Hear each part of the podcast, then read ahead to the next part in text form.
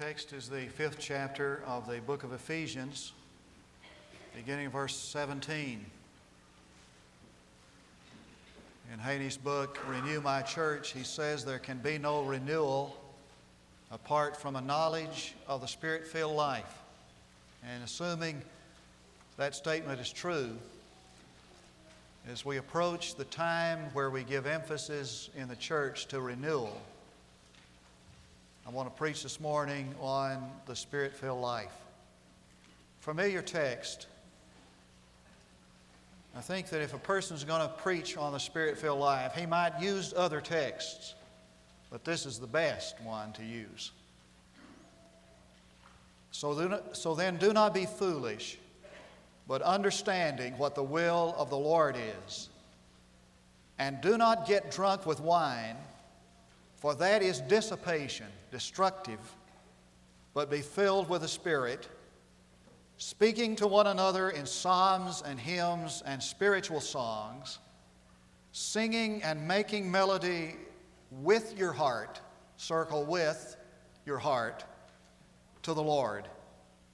Always giving thanks for all things in the name of our Lord Jesus Christ, to God, even the Father and be subject to one another in the fear of Christ. In McNeil's book entitled The Spirit Filled Life, he makes this statement, and I quote On every hand, a lack of something is being felt among the, the, the people of God. Instead of continuous victory, there is reoccurring defeat. Instead of soul satisfaction, there is soul hunger. Instead of abiding heart rest, there is disquiet and discontent. Instead of advancing, many are losing ground. Is this all that God meant when He said, Come unto me?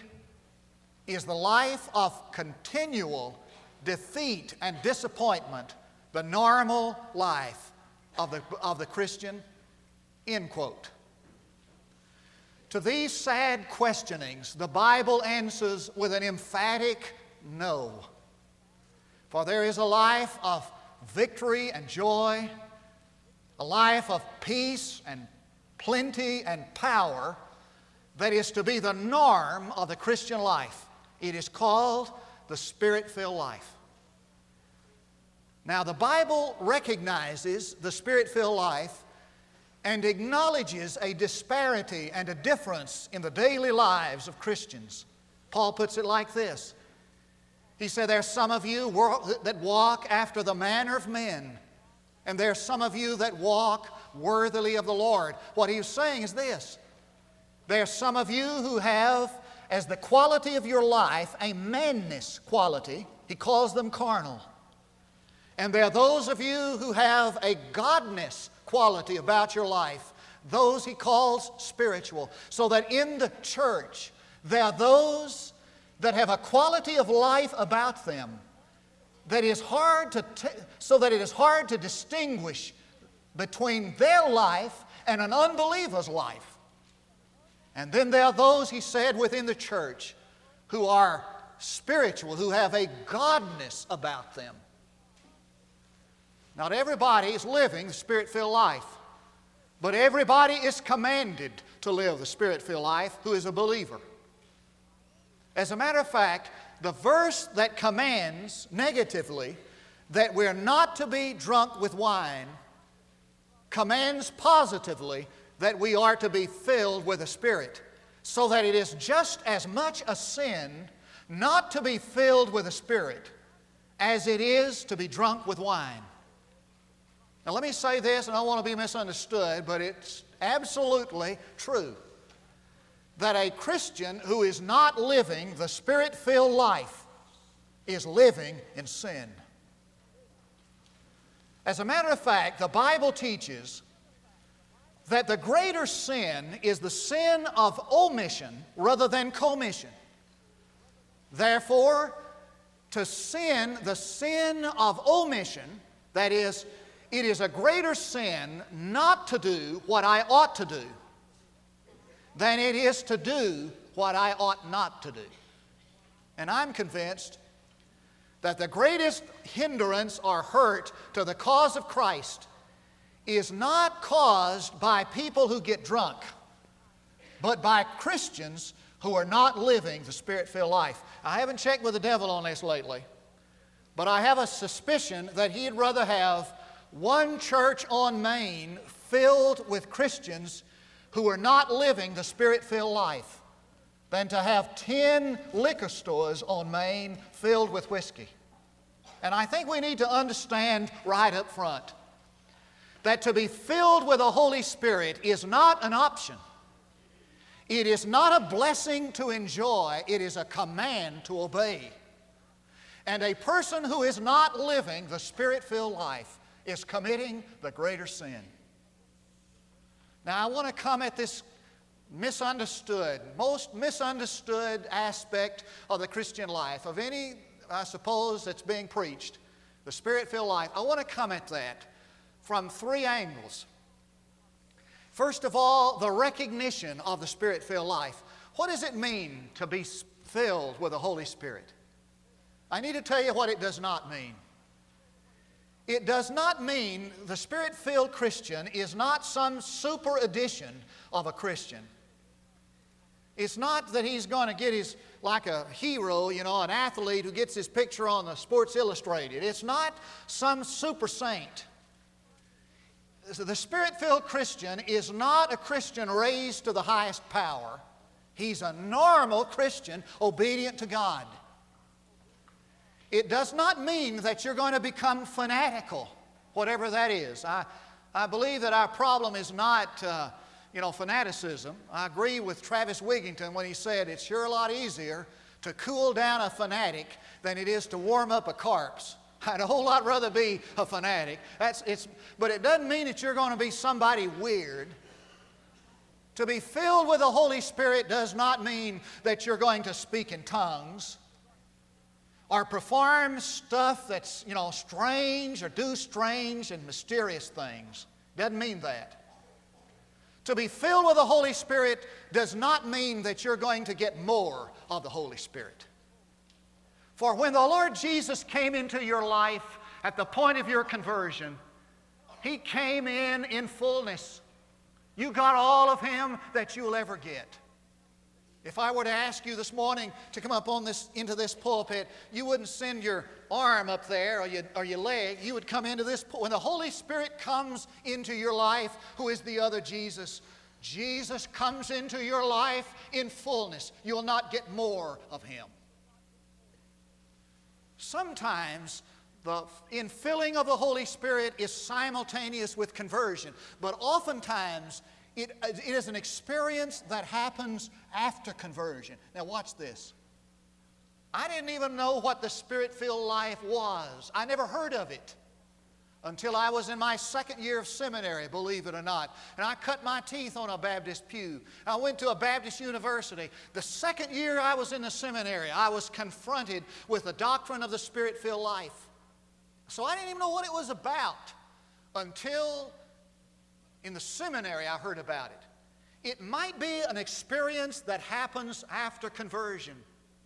You've heard Herring's illustration from his book. God Being My Helper, one of the best books on the Holy Spirit you can get. He tells about this preacher who was getting ready to perform a wedding, and he always gave the honorarium that the folks at the you know have where you performed a wedding would give to the preacher sometimes, a little hint. and so he'd always give that honorarium to, to, to his wife. And he was getting ready to do this wedding, and he thought mm, probably going to be a large honorarium because it's wealthy parents, you know, both parents were wealthy. And he said when, when they paid him, gave him the honorarium, not paid him, when they gave him the honorarium, it was a pair of leather gloves. He didn't wear gloves normally, so he just came in and he just kind of threw his gloves, the gloves at his wife. He said, There's your honorarium. They had a little laugh about it. They put them in the dresser drawer, forgot about them. A few months later, he was getting ready to go to another city to preach at a conference, and it was dead wintertime and cold. And she said, Why don't you take those gloves along? They might come in handy. So he did. First time he ever put his hands in them. When he put his fingers in those gloves, he felt something in the end of the finger. And he pulled out of each finger, 10 fingers of those gloves, a $10 bill. Now he got that gift when he performed that wedding, but he didn't possess his possession until later, when driven by a necessity, he appropriated what he already had. When you become a Christian, God comes into your life in fullness. The Holy Spirit, all you'll ever get of Him, comes to live in your life. It just might be that later on, when driven by a necessity, you begin to possess what you already possess. I've seen Christians by the hundreds who have lived their life out serving the Lord in a church who have never experienced the Spirit filled life. Now, what is, never possess their possession. What is the Spirit filled life?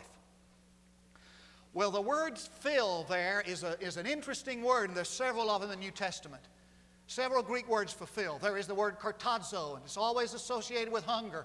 Blessed are they that hunger and thirst, for they shall be filled. There is the New Testament word for fill, that's the word, Greek word pletho.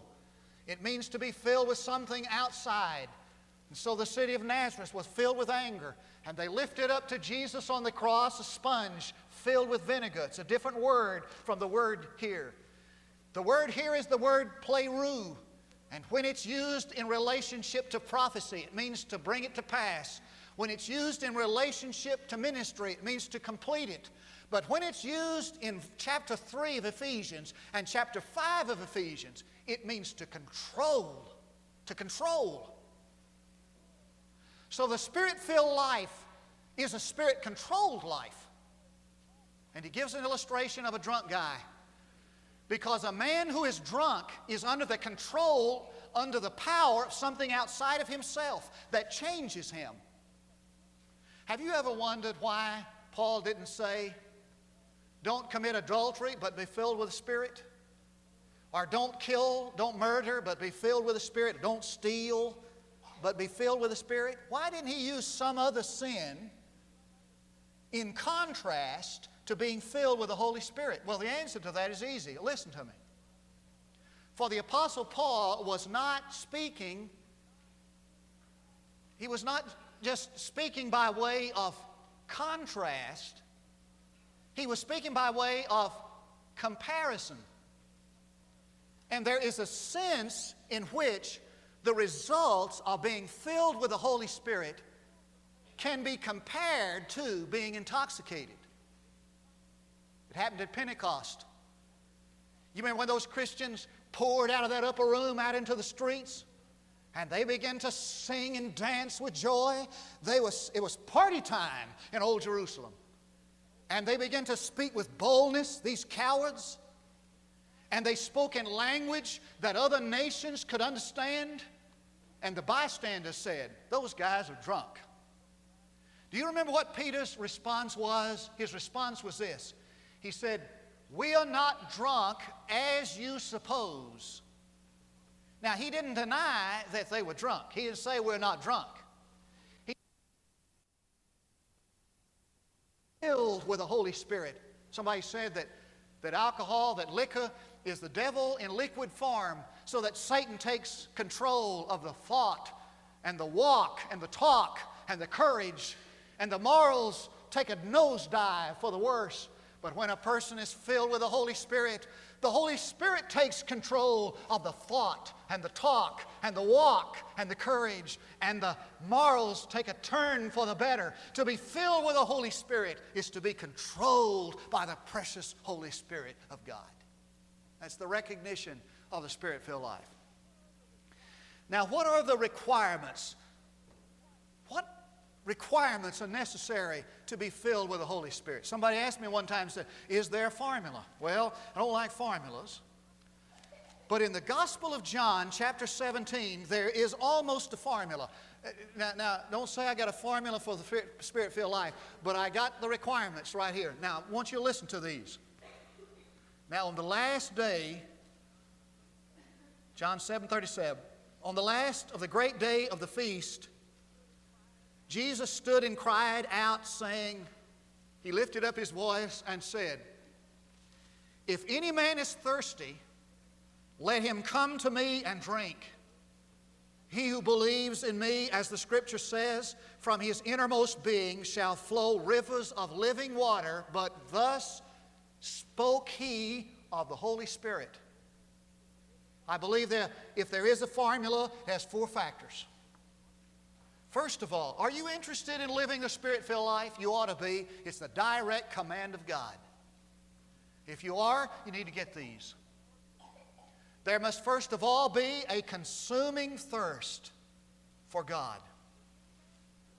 If any man thirst, uh, implied for me, if any man thirst for me, the first step is the acknowledgement that your life is a desert, that you're dry. And to have this consuming thirst, like the psalmist, he said, I stretched out my hands to thee, for my flesh longs for thee as in a dry land. My soul thirsts for thee, he said, as in a land with no water. I long for the Spirit filled. I long to be controlled by the Holy Spirit. I thirst for that. Going to tell you this story again. Stephen Olford, perhaps the greatest expositor that's alive today, was raised by parents who were missionaries in Angola. And he said one day he and his family were trekking across the desert and they got lost. And they wandered around in the desert for days and they lost, they, they were out of provisions. They had no water. They were starving. He said, Our servants the men, our guides, panicked and fled and left us alone in the middle of the night. They left, left us alone in the desert without a drop of water, and we were starving. He said it was me and my mother and father, my little brother. He said my little brother was so had, had, had already become comatose. His mouth was swelled, his tongue swelled, so he couldn't even open his mouth, gasping for breath. He said, out in the middle of that desert, he said, Now I'm about to tell you something you won't believe. I heard him preach this in a pulpit. He said, But God being my witness, he said, My Father who is in heaven today, looking down from the battlements of heaven, is my witness. This actually happened. He said, Out in the middle of the desert, starving to death, dying for a drink. He said, My Father fell on his face and began to cry, Oh God, give us water. We're your servants. We're your children, and we're starving. We're perishing. Give us water. He said he cried and he screamed and he moaned and called to God for water. He said there wasn't a cloud in the sky. We said after he prayed and agonized, he said all of a sudden, God being my witness, he said all of a sudden a cloud came. And out of that cloud, he said, was a clap of thunder. And across the sky was a flash of light, a lightning. And he said, it began to rain. He said, We grabbed our utensils and we caught all the water we could and we drank and we drank. He said, After we had, had drunk all that we could drink and caught all the water we could contain, the cloud went away. If any man first, is there anybody here this morning whose life is more like a desert than a garden? You're empty and powerless and, and joyless and fruitless. And there is this consuming passion for God. That's the first step.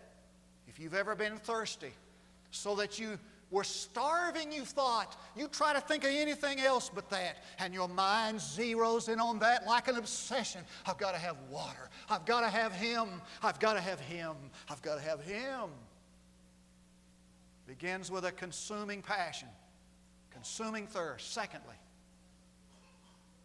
there must be a complete commitment to Him. He said, Let Him come to me. Come. Now, there's some implications in that. If I come to where you are, there's a place I have to leave. It involves repentance, it involves leaving behind. Well, you see, the Holy Spirit's not going to control a life where, there is, where you harbor sin. He's not going to control a life that's not totally yielded to Him. You have to leave some things behind. There may some, be some attitudes you'll have to leave behind to come to Him. There might be some actions you'll have to leave behind to come to Him.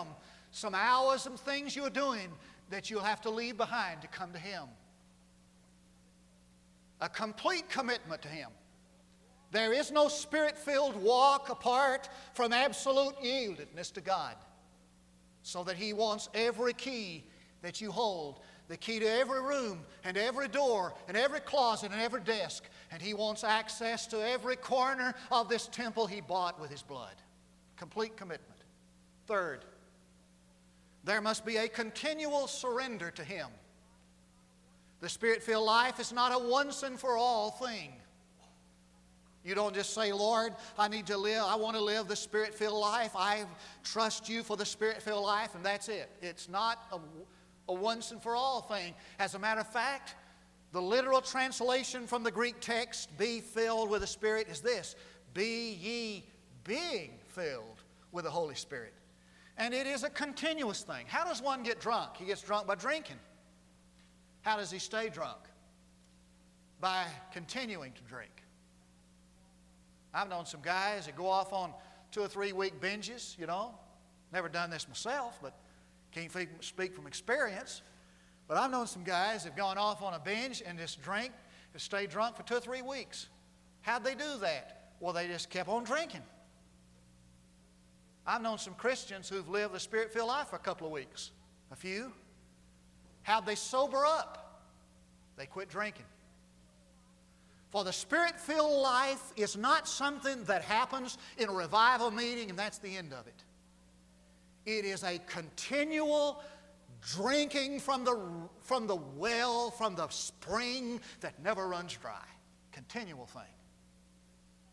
Fourth, if there is a factor, there must be a conscious claiming of the spirit filled life.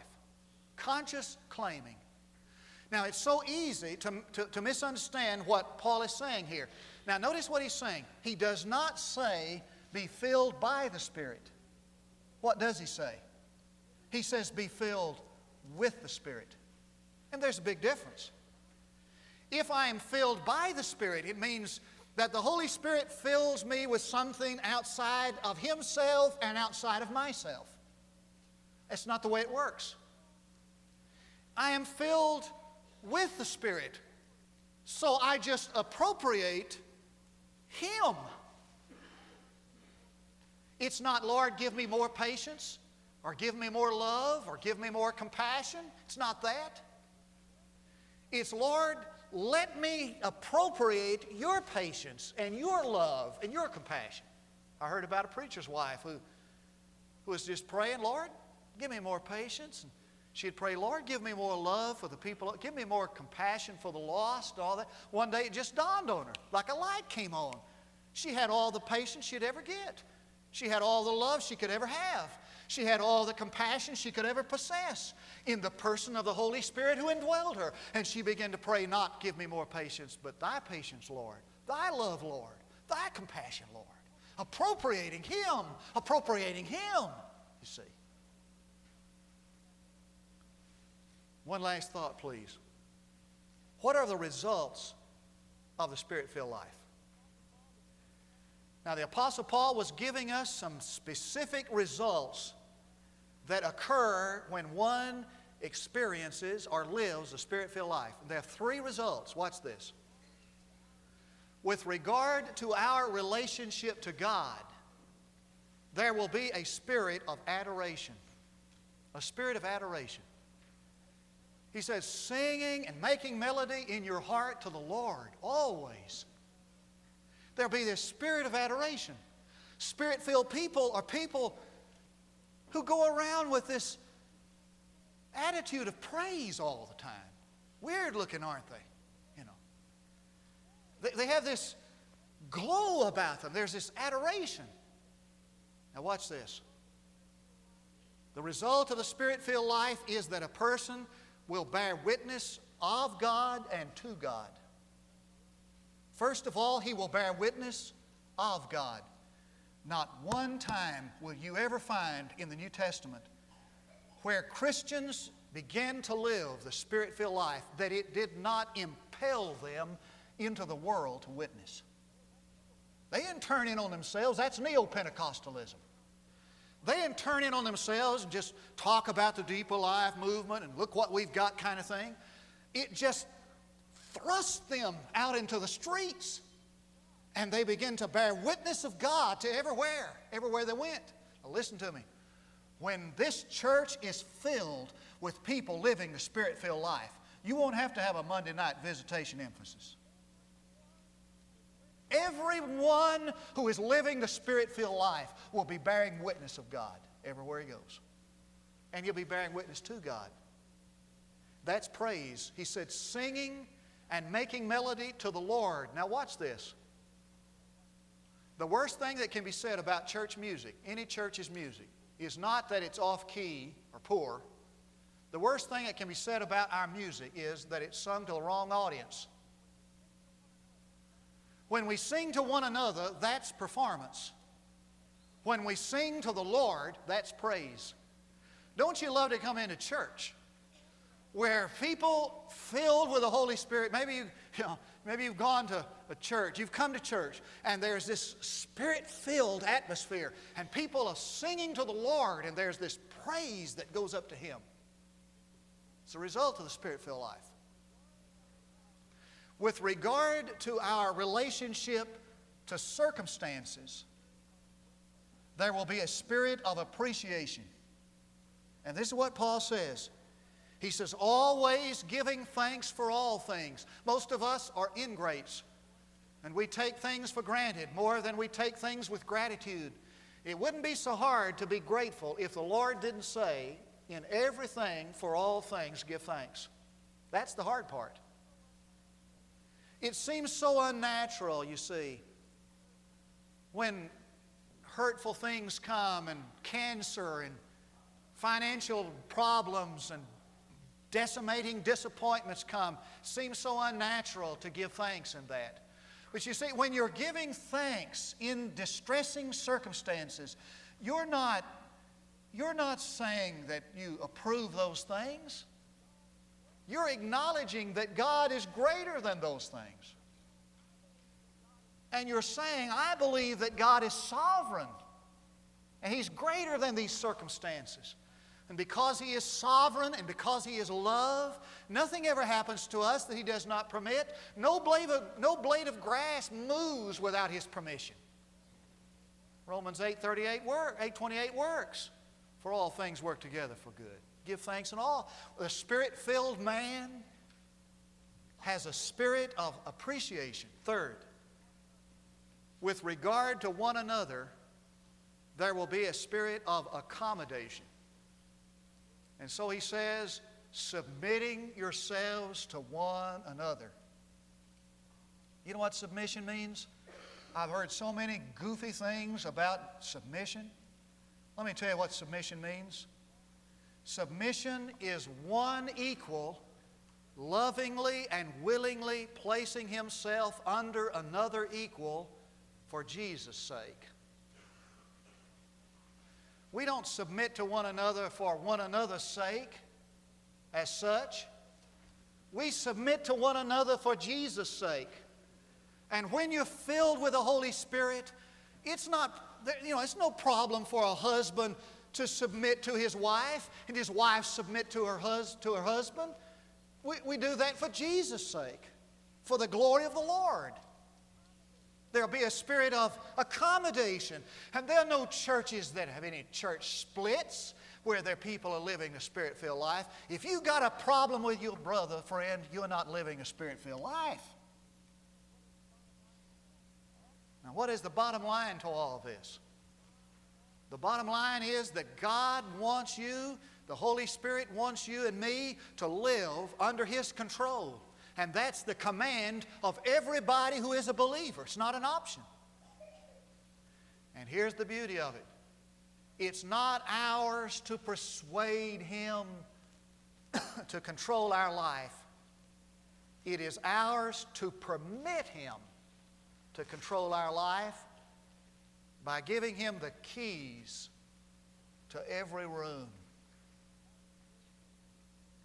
And that's the very best that God has for you. Why would you settle for anything less than the best?